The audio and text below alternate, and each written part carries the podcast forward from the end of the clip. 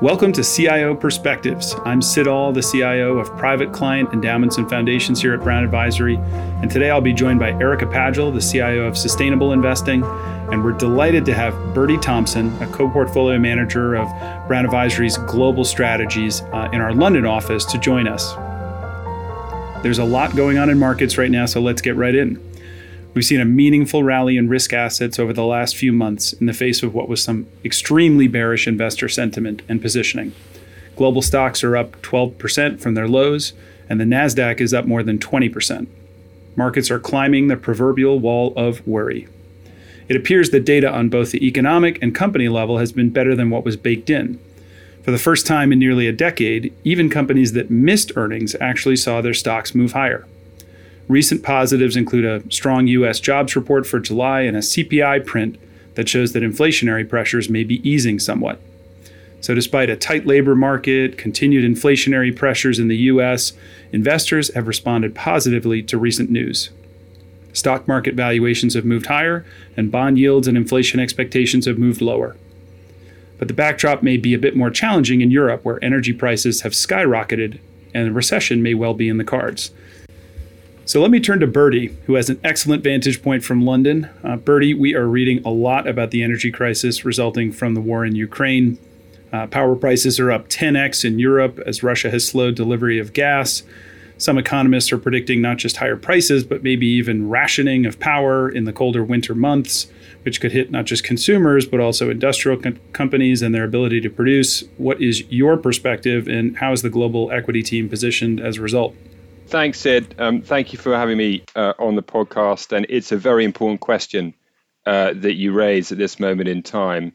Certainly, when you look at the uh, economic backdrop in Germany, it's it's been as gloomy as I can remember for quite some time. We spent some time looking at the IFO um, Business Climate Survey, and in terms of expectations for the next six months, it's one of the lowest readings that we've seen since the financial crisis in fact, if you exclude April 2020 as we went into COVID, is it is actually the lowest expectations reading um, of CEOs um, of uh, manufacturing and services companies in that region. So clearly, uh, management teams are expecting a very, very difficult six to 12 months ahead of us. Now, a lot of it is due, as you mentioned, due to very, very high energy prices.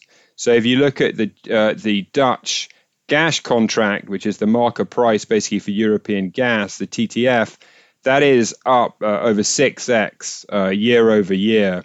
And German power prices today are an all time high. Now, a lot of this is due to the reliance that Germany and, and some other parts of Europe have on Russian energy.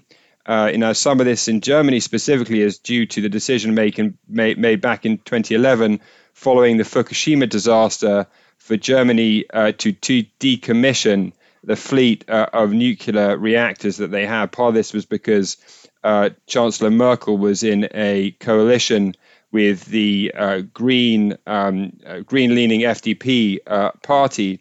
So the, the, the country has migrated some of its energy towards renewables, but it's still reliant, as mentioned, or it still was reliant largely on Russian gas. So what is the the economic impact of all of this? If you look at what the IMF expects, they expect if Russia completely cuts off the remaining gas supplies, for that to be a 3% headwind to GDP growth in 2023 uh, for the German economy. And that's for an economy that is only expected to grow at uh, 0.8%. So clearly, if, if Putin decides to turn the remaining tap, taps off, then Germany will go into um, a recession. So clearly very difficult for both consumers and businesses. Some businesses have actually responded by shifting production um, internationally. Uh, BASF would be a good example of that. They've shifted some of their ammonia manufacturing away from uh, Germany to, to the US to make uh, to, to, to, really to take advantage of that energy arbitrage uh, that exists in this moment moment in time. And in terms of how it impacts our companies, you really need to look at it on a case by case basis. Interestingly, some of the companies we invest in are actually benefiting uh, from this situation. We invest in Deutsche Börse, which is an integrated securities exchange, and it, it owns EEX, which is the largest power exchange within Europe. They've obviously seen record volumes uh, this year, and specifically their gas contracts have seen uh, incredibly high uh, volume activity um, in the very recent past in July, and that's hardly surprising. And we expect this company to benefit from the ongoing trend of trading to shift from OTC to on exchange. And if anything, this is probably one of the best times to push that forward, that the role of a clearinghouse becomes even more important in this environment. Um, so very much on a case by case basis, it's worth saying that you know, Europe is home to some very, very high quality businesses. And we would view any prolonged downturn or any drawdown in the equity markets as really an opportunity to buy a number of these high quality businesses and increase our clients' exposure to them uh, on what might be some uh, temporary weakness. So, Bertie, earlier this year, uh, at the onset of the conflict, we made an asset allocation decision to reduce our exposure to Europe because of some of these risks. And I'm curious from your seat, being able to invest anywhere in the world, you know, how close are we to bargains on individual high quality companies? Um, and just, you know, how, how has the market presented opportunities in, in the last few months? Yeah, it's an interesting one because when you look at any individual country, you need to dig a lot deeper than just the index. You know, one question we had, we have had historically um, from global investors has been why are you not more exposed to Europe? If you look at the P ratio on the Euro Stoxx, it looks very attractive versus the US. And the same um, questions come about Japan as well. You know, Japan looks really, really cheap. Why are you guys not investing more, more in Japan? I think it's really important not just to look at like trailing P multiples or forward P multiples, but look at the returns of these businesses, look at the growth, look at the reinvestment opportunities they have, and also look at the individual constituents of each uh, market. Specifically for Europe, we, we have seen some weakness this year, um, but Europe has also um, seen something of a quality premium uh, for some of these companies. You know, technology, as an example, in Europe is a fraction. Uh, it's less than three percent of the Euro Stoxx, where you know it's twenty percent plus of the S and P 500. So high quality software companies in Europe typically trade at a big premium to those in America as an example. And it's the same with, you know, uh, technology, hardware, and other high quality areas in consumer and industrials. So some of that premium is coming in. We're not seeing it come in to the point whereby we're really banging the table and seeing really attractive mid teens IRRs. Uh, but it's certainly something that we're very much focused on. We have a rate to buy list of companies, and a number of them are um, based in Europe. The last point to make as well, depending on where you're located, is the euro has dramatically weakened versus the dollar this year. So if you look at it in dollar terms, you, you do see more attractive opportunities coming your way.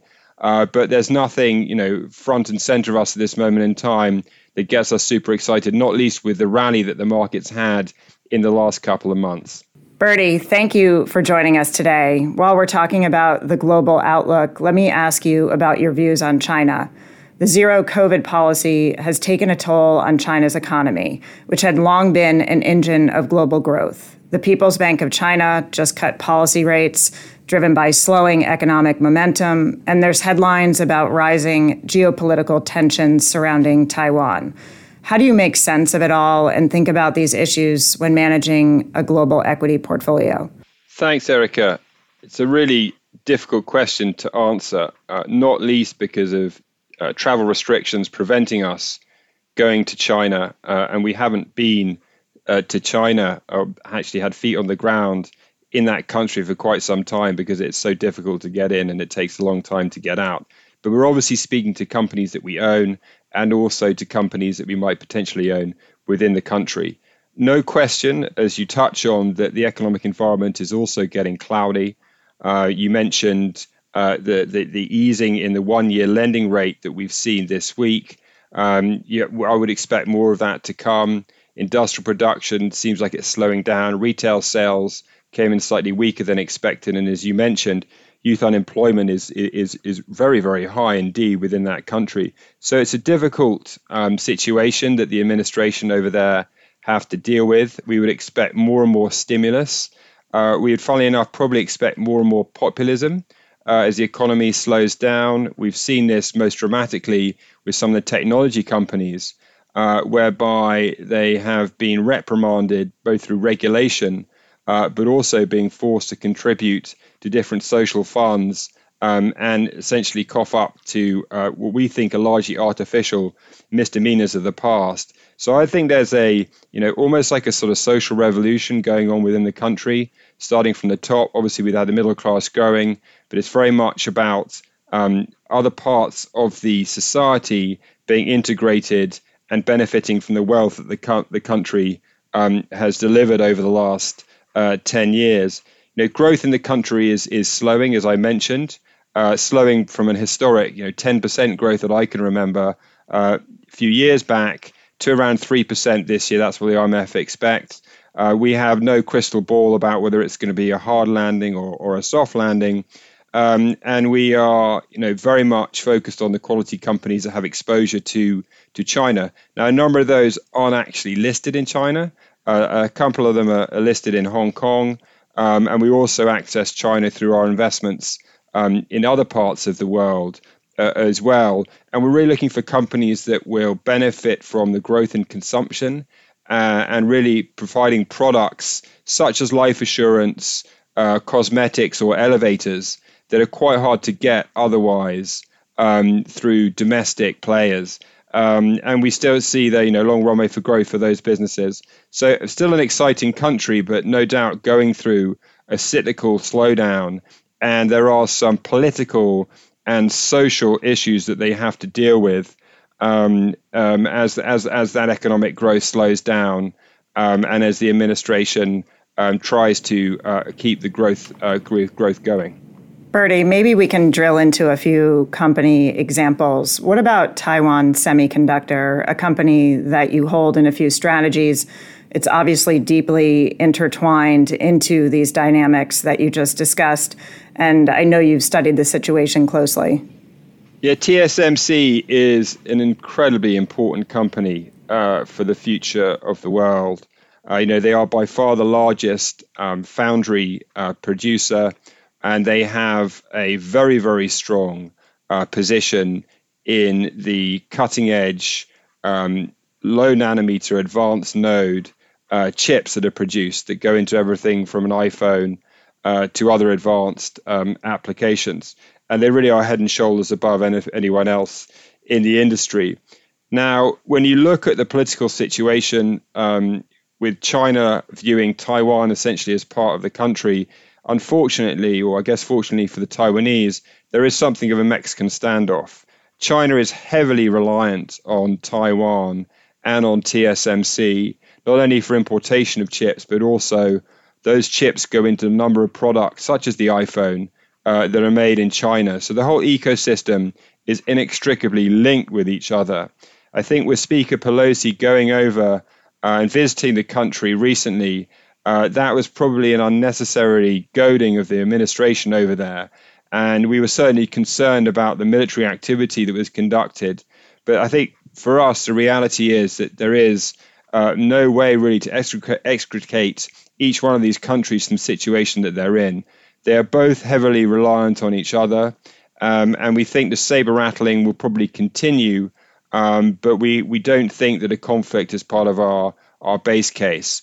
But when we do our scenarios and we think about cost of capital for a company such as TSMC, you know, we do reflect this heightened country risk in the discount factor that we use when we're discounting the cash flows that the company produces, irrespective of the fact that they are selling these products globally and largely in dollars.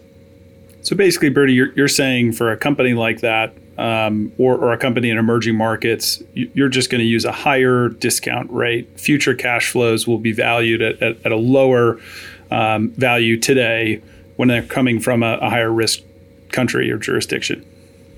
That's right. And, uh, you know, as a reminder, we, we use a 10% cost of capital for developed markets and a higher one for developing markets to account for country risk and, and frequently also for currency depreciation as well. So the hurdle for a Indian company, a Brazilian company, or a Taiwanese company getting into uh, our strategy is obviously a lot higher on, on, that on that basis.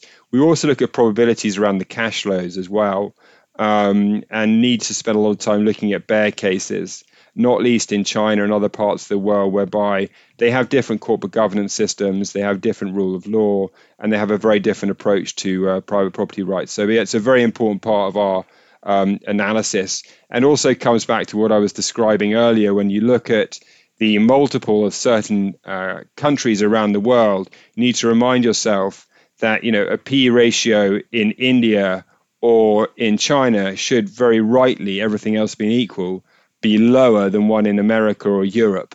Um, because to account of what, what you're touching on, country risk and also currency depreciation. Maybe pivot um, back to just what we've seen the last few weeks in the market. I mean, Bertie, you talked about it as um, things maybe were getting a bit more interesting and, and, maybe less so as the markets moved higher. Erica, you and I have talked a lot about this. What's what's been going on the last few weeks uh, in the market? Why, why have we seen this rally uh, since the end of June? And, and is this a, a bear market rally or is it something more substantial? Well, we are approaching a, a 20% rally on the S&P um, if you look at uh, lows compared to in, in mid-June. And, and there's a couple of things happening. Number one, investor sentiment had become overly bearish, um, especially leading into second quarter earnings season. Secondly, inflation and interest rates have driven the direction of the markets for, for most of this year. And what we've started to see is more um, influence from corporate earnings uh, that are now playing a larger role in driving market returns. So, a couple things that we look at, um, you know, much of a company's reaction to earnings results is often predicated on expectations that are either currently priced in um, or heading into the print. So oftentimes, not so great news or bad news can be um, can often be good news.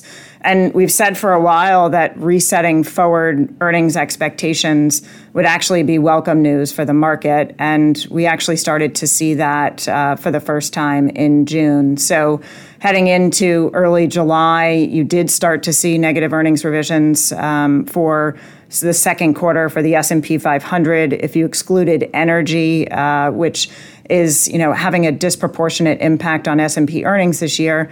Second quarter overall earnings were, were actually negative, um, and you know things are things are really moving very fast right now. Just in the past three weeks, we've seen 2022 earnings estimates come down um, from nearly 9% to roughly 8%. Um, and so um, you know that that is absolutely helpful in, in thinking about all the the valuation and, and multiples. Um, you know that that uh, have been quite volatile so far this year. You know, we still think that back half uh, of 2022 and 2023 estimates are at risk of more revisions, um, but. Um, you know, I, I think um, right now, when you look at 2023 consensus forecasts, they are painting a, a, more soft landing picture. So you've got revenue growth up a few percent at 3%, with earnings up close to 8%. So that really implies that you know analysts are expecting an economic slowdown, slower sales growth, but also declining cost pressure, declining inflation, um, which would result in you know some better earnings. And then lastly, the the inflation print was was better than feared, and we we started to see some moderating increases within a few important areas like energy.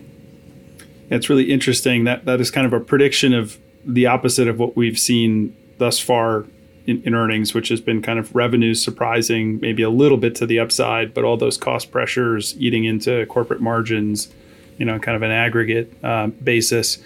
Uh, maybe quickly we could touch on um, the Inflation Reduction Act. And uh, maybe for you, Erica, there's a lot of news coming out about this. It, it could have implications in, in many areas, but particularly in kind of energy transition and, and your uh, uh, area of expertise and sustainability. Could you just tell us your your quick takes on on this uh, bill?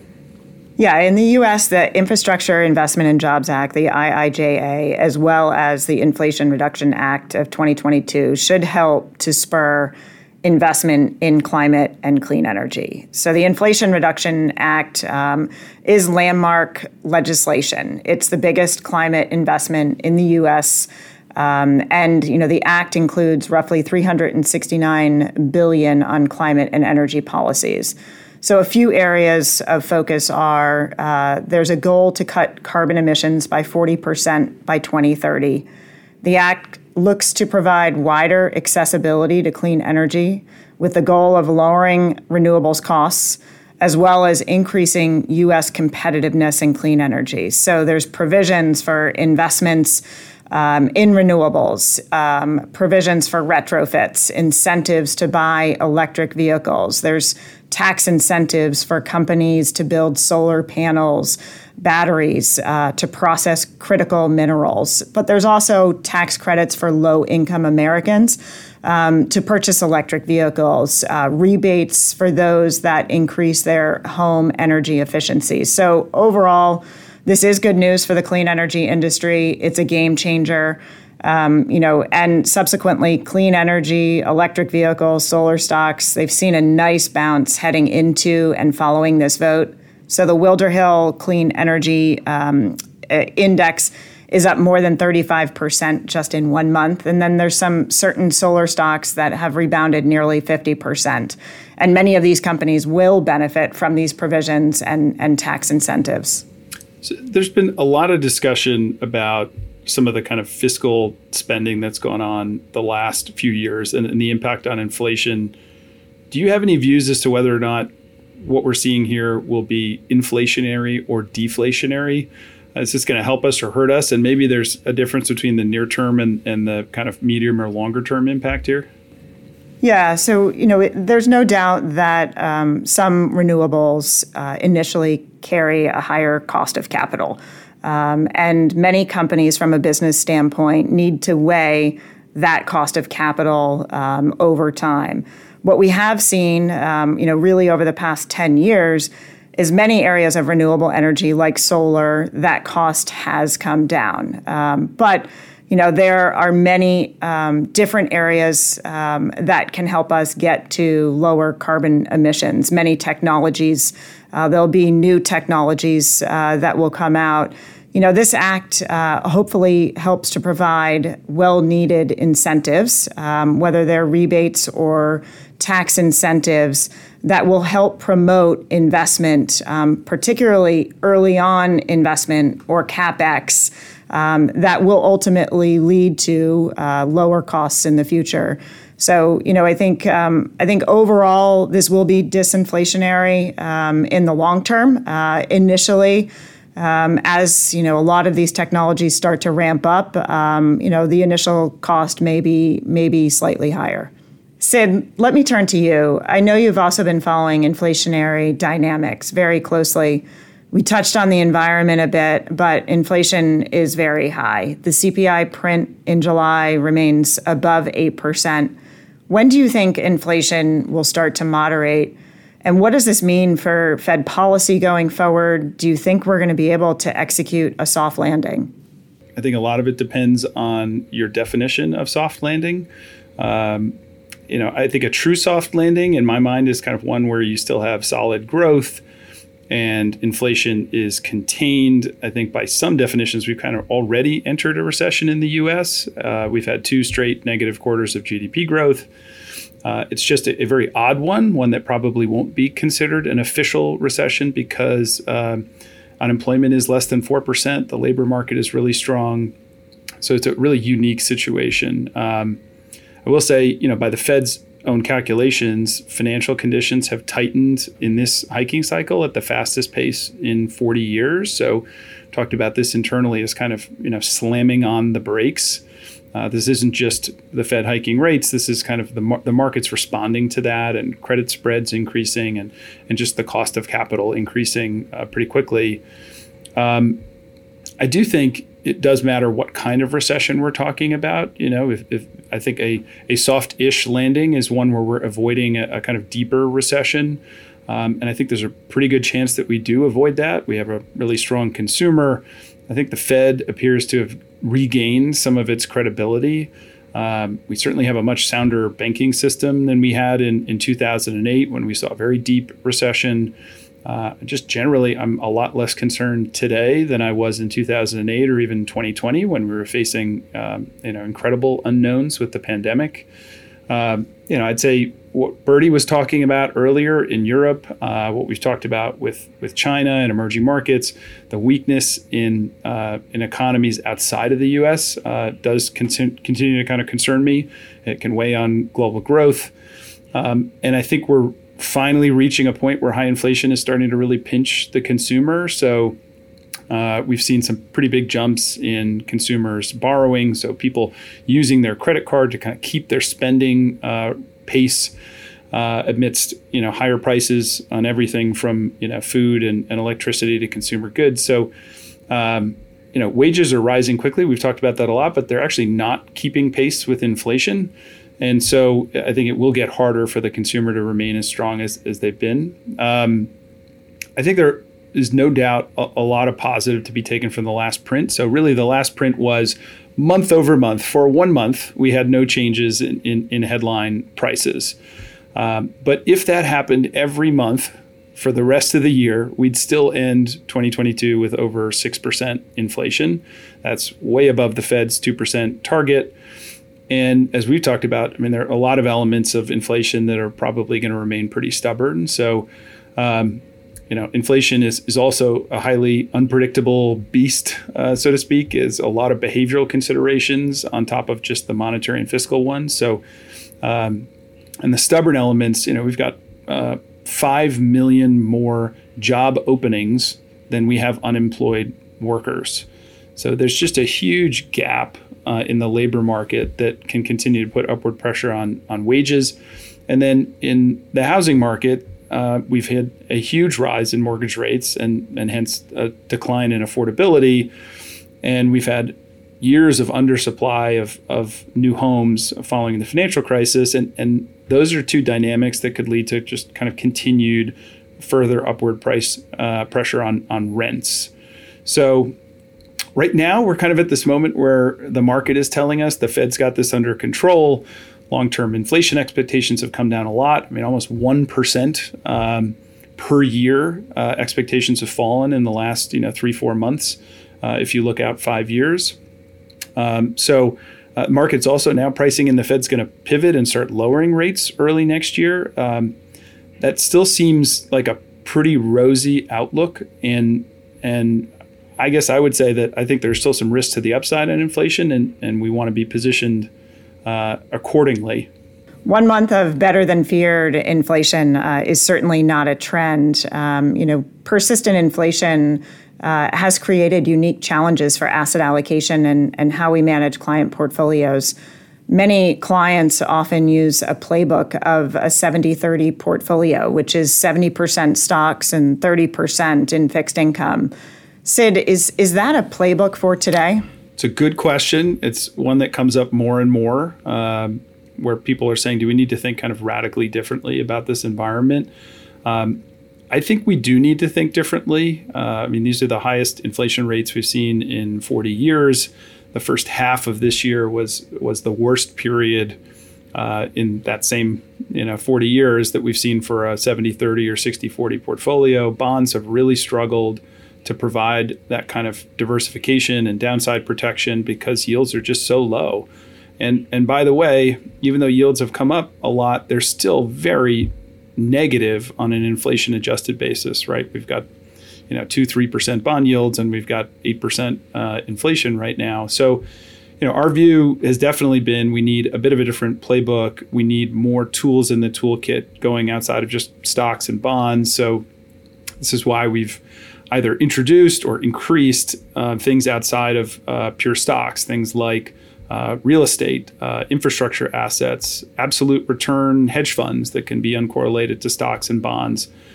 And we've also tried to put a real premium on business quality and, and balance between strategies like growth and, and value. The value stocks tend to be less sensitive to um, high rates of, of inflation and, and, higher interest rates, and certainly moves higher in both of those things. So, we've also tried to keep the duration in our bond portfolios uh, shorter, given the risk of rising rates. And and interestingly, right now, you know, the yield curve is, is not just flat, but it's a little bit inverted uh, at the front end, which means that you know very short term.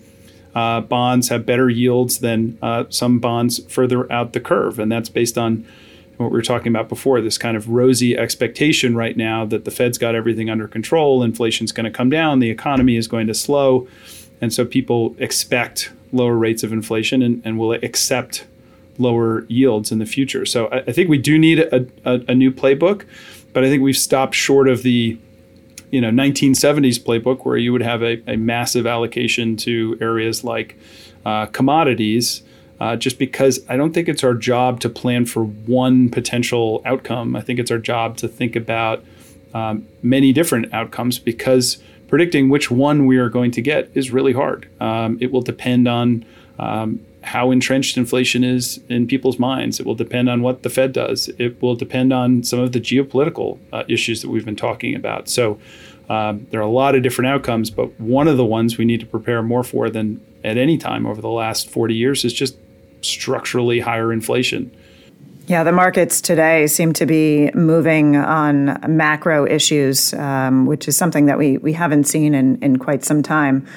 Bertie, let me turn to you. You often look for high quality companies with pricing power, those that may be better positioned in the current market environment. How are you seeing companies respond in this inflationary period? Yeah, it's interesting. Um, so, the way that we look at pricing power is really through the lens of what we call willingness to pay. So, we are looking for companies whereby the price that they're charging today is substantially below the theoretical walkaway price that the customer has. And the reason that we want that is we want companies that we feel deliver huge amounts of value to their to their customers. Uh, the reason that we want that is that it means that the customers come back time and time again. And to your point about pricing power, that also enables either steady like for like pricing power, so prices that go up every year, or it enables them, such as we saw with Microsoft earlier this year, to increase prices in a step function.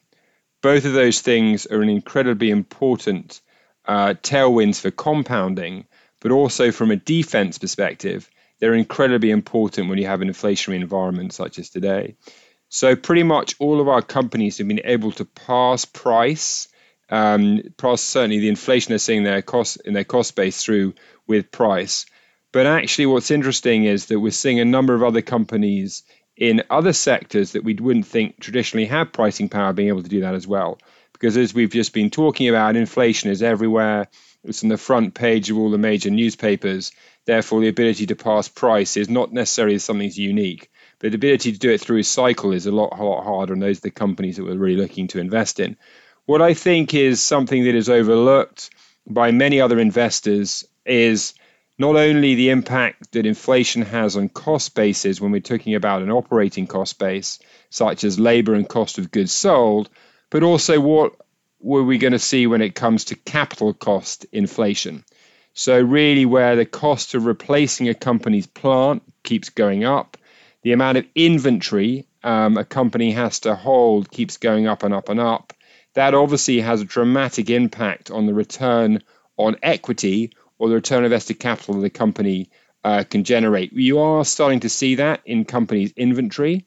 I don't think we've seen it to the extent whereby it's really depressing returns at this moment in time, but I would certainly be laser focused on companies where, that feel that they have to spend more and more on capex to deliver the same unit volume of products to their customers. Because what that means typically is that the return on invested capital of those companies will coming down and that'll mean that these companies end up becoming less valuable.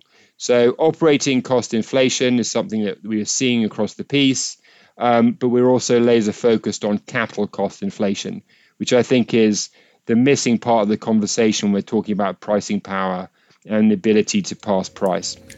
So, Bertie, what are you hearing from companies? What are some of the most kind of interesting observations that might give insight into, you know, the, the strength of the consumer or um, you know business trends that might be helpful.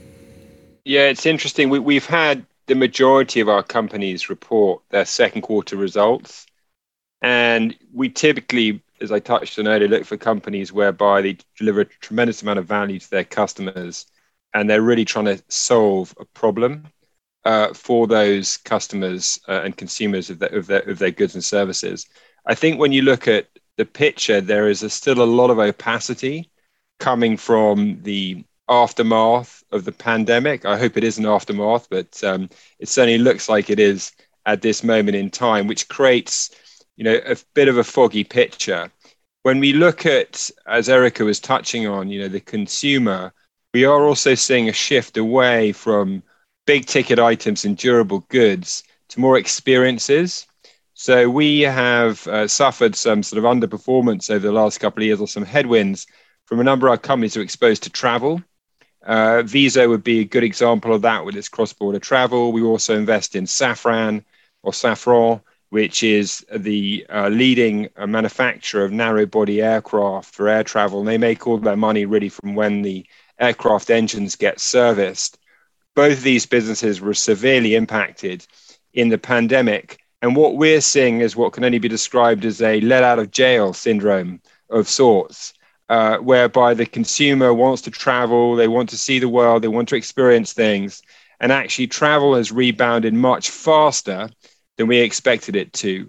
Um, you know, indeed, cross-border volumes for someone like Visa are above where they were in 2019 uh, last quarter, and for someone like Safran, you know, narrow body air traffic is recovering at a much faster rate than we thought it was going to. So, you know, there's a, a interesting sort of tailwind coming out of the pandemic. You know, who knows how long that's going to last? But as you touched on earlier, Sid, you know, unemployment still remains very, very low. And against that backdrop, we are still seeing a lot of value within the companies that we invest in. We've been busy adding a handful of new companies to the strategies earlier this year, but we've actually taken pause with some of the rally that we've seen, not only because we're seeing less attractive companies on our to buy list, but also because from an opportunity cost perspective, we are seeing tremendous value within our strategies. And when you look at a strategy like Global Focus, which is our concentrated 10 to 15 company strategy, if you look out five years on our conservative numbers, the strategy trades on less than 10 times cash flow, about 8.4 times cash flow, which is one of the lowest multiples on a five year basis that we've ever had since we started the strategy five years ago. So we do think that time is one of the very few advantages, if the only advantage you have in investment, uh, in investing.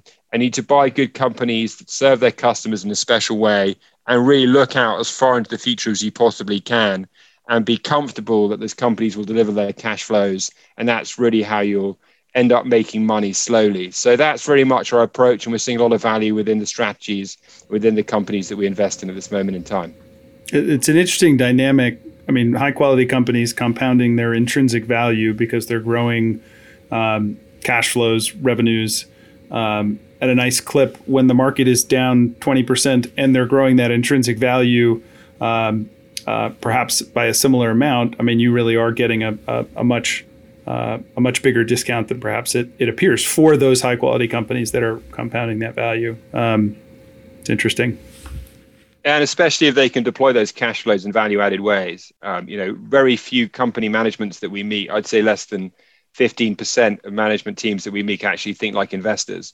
If you have a management team that can add value through buying other companies that are depressed at this moment in time, or that can buy back their equity that is dramatically undervalued or can invest back into their business that you know that's another a great tailwind for growing that intrinsic value. And those are the management teams that we, we really seek managers that think like investors.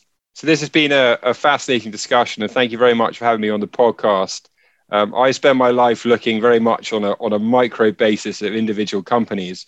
Um, erica and sid i love to ask you both about where are you seeing opportunities either on a geographic or asset allocation basis?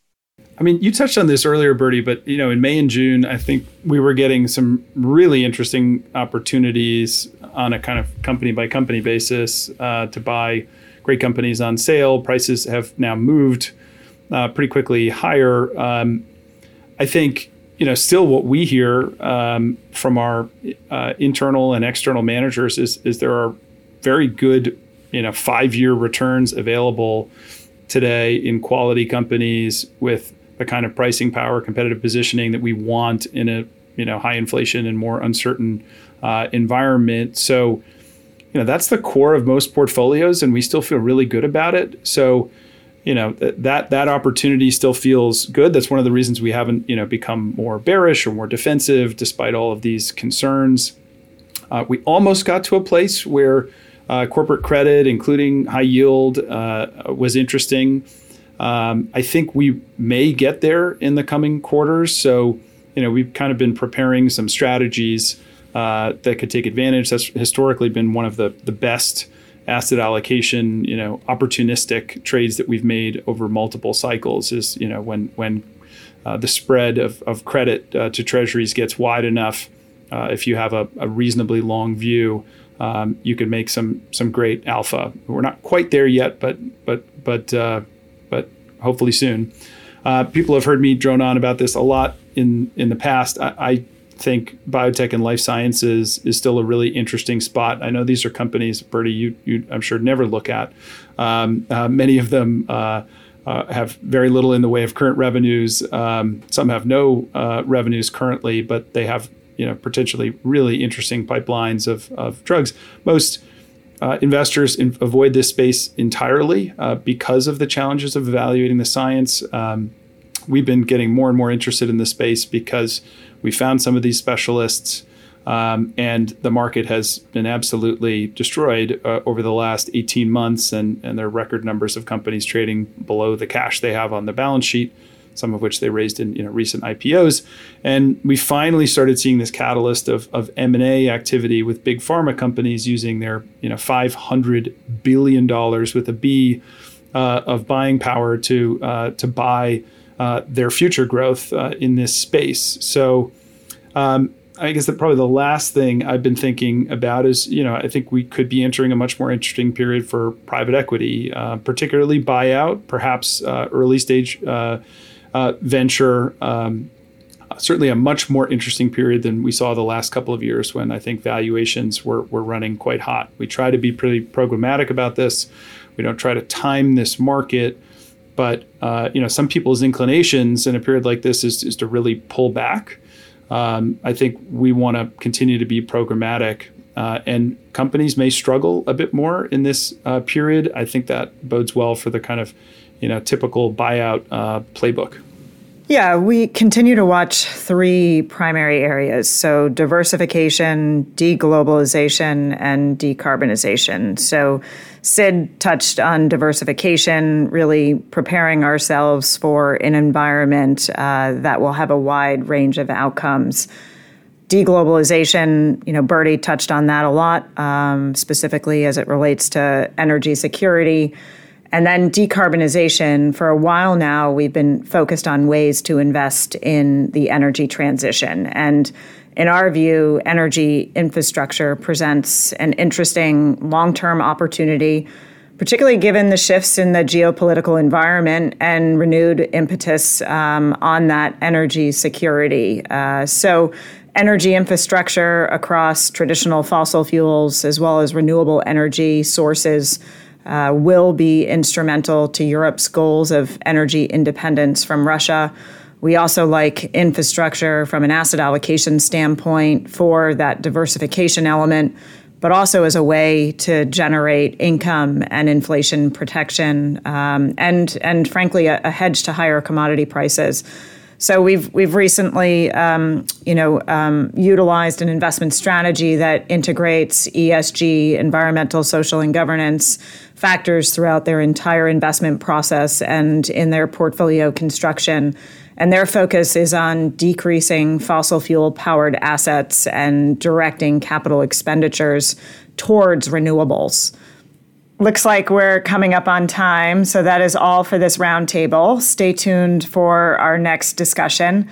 Thanks for joining us, Bertie, and thanks to all for listening. Thanks, Bertie. Thanks for having me on.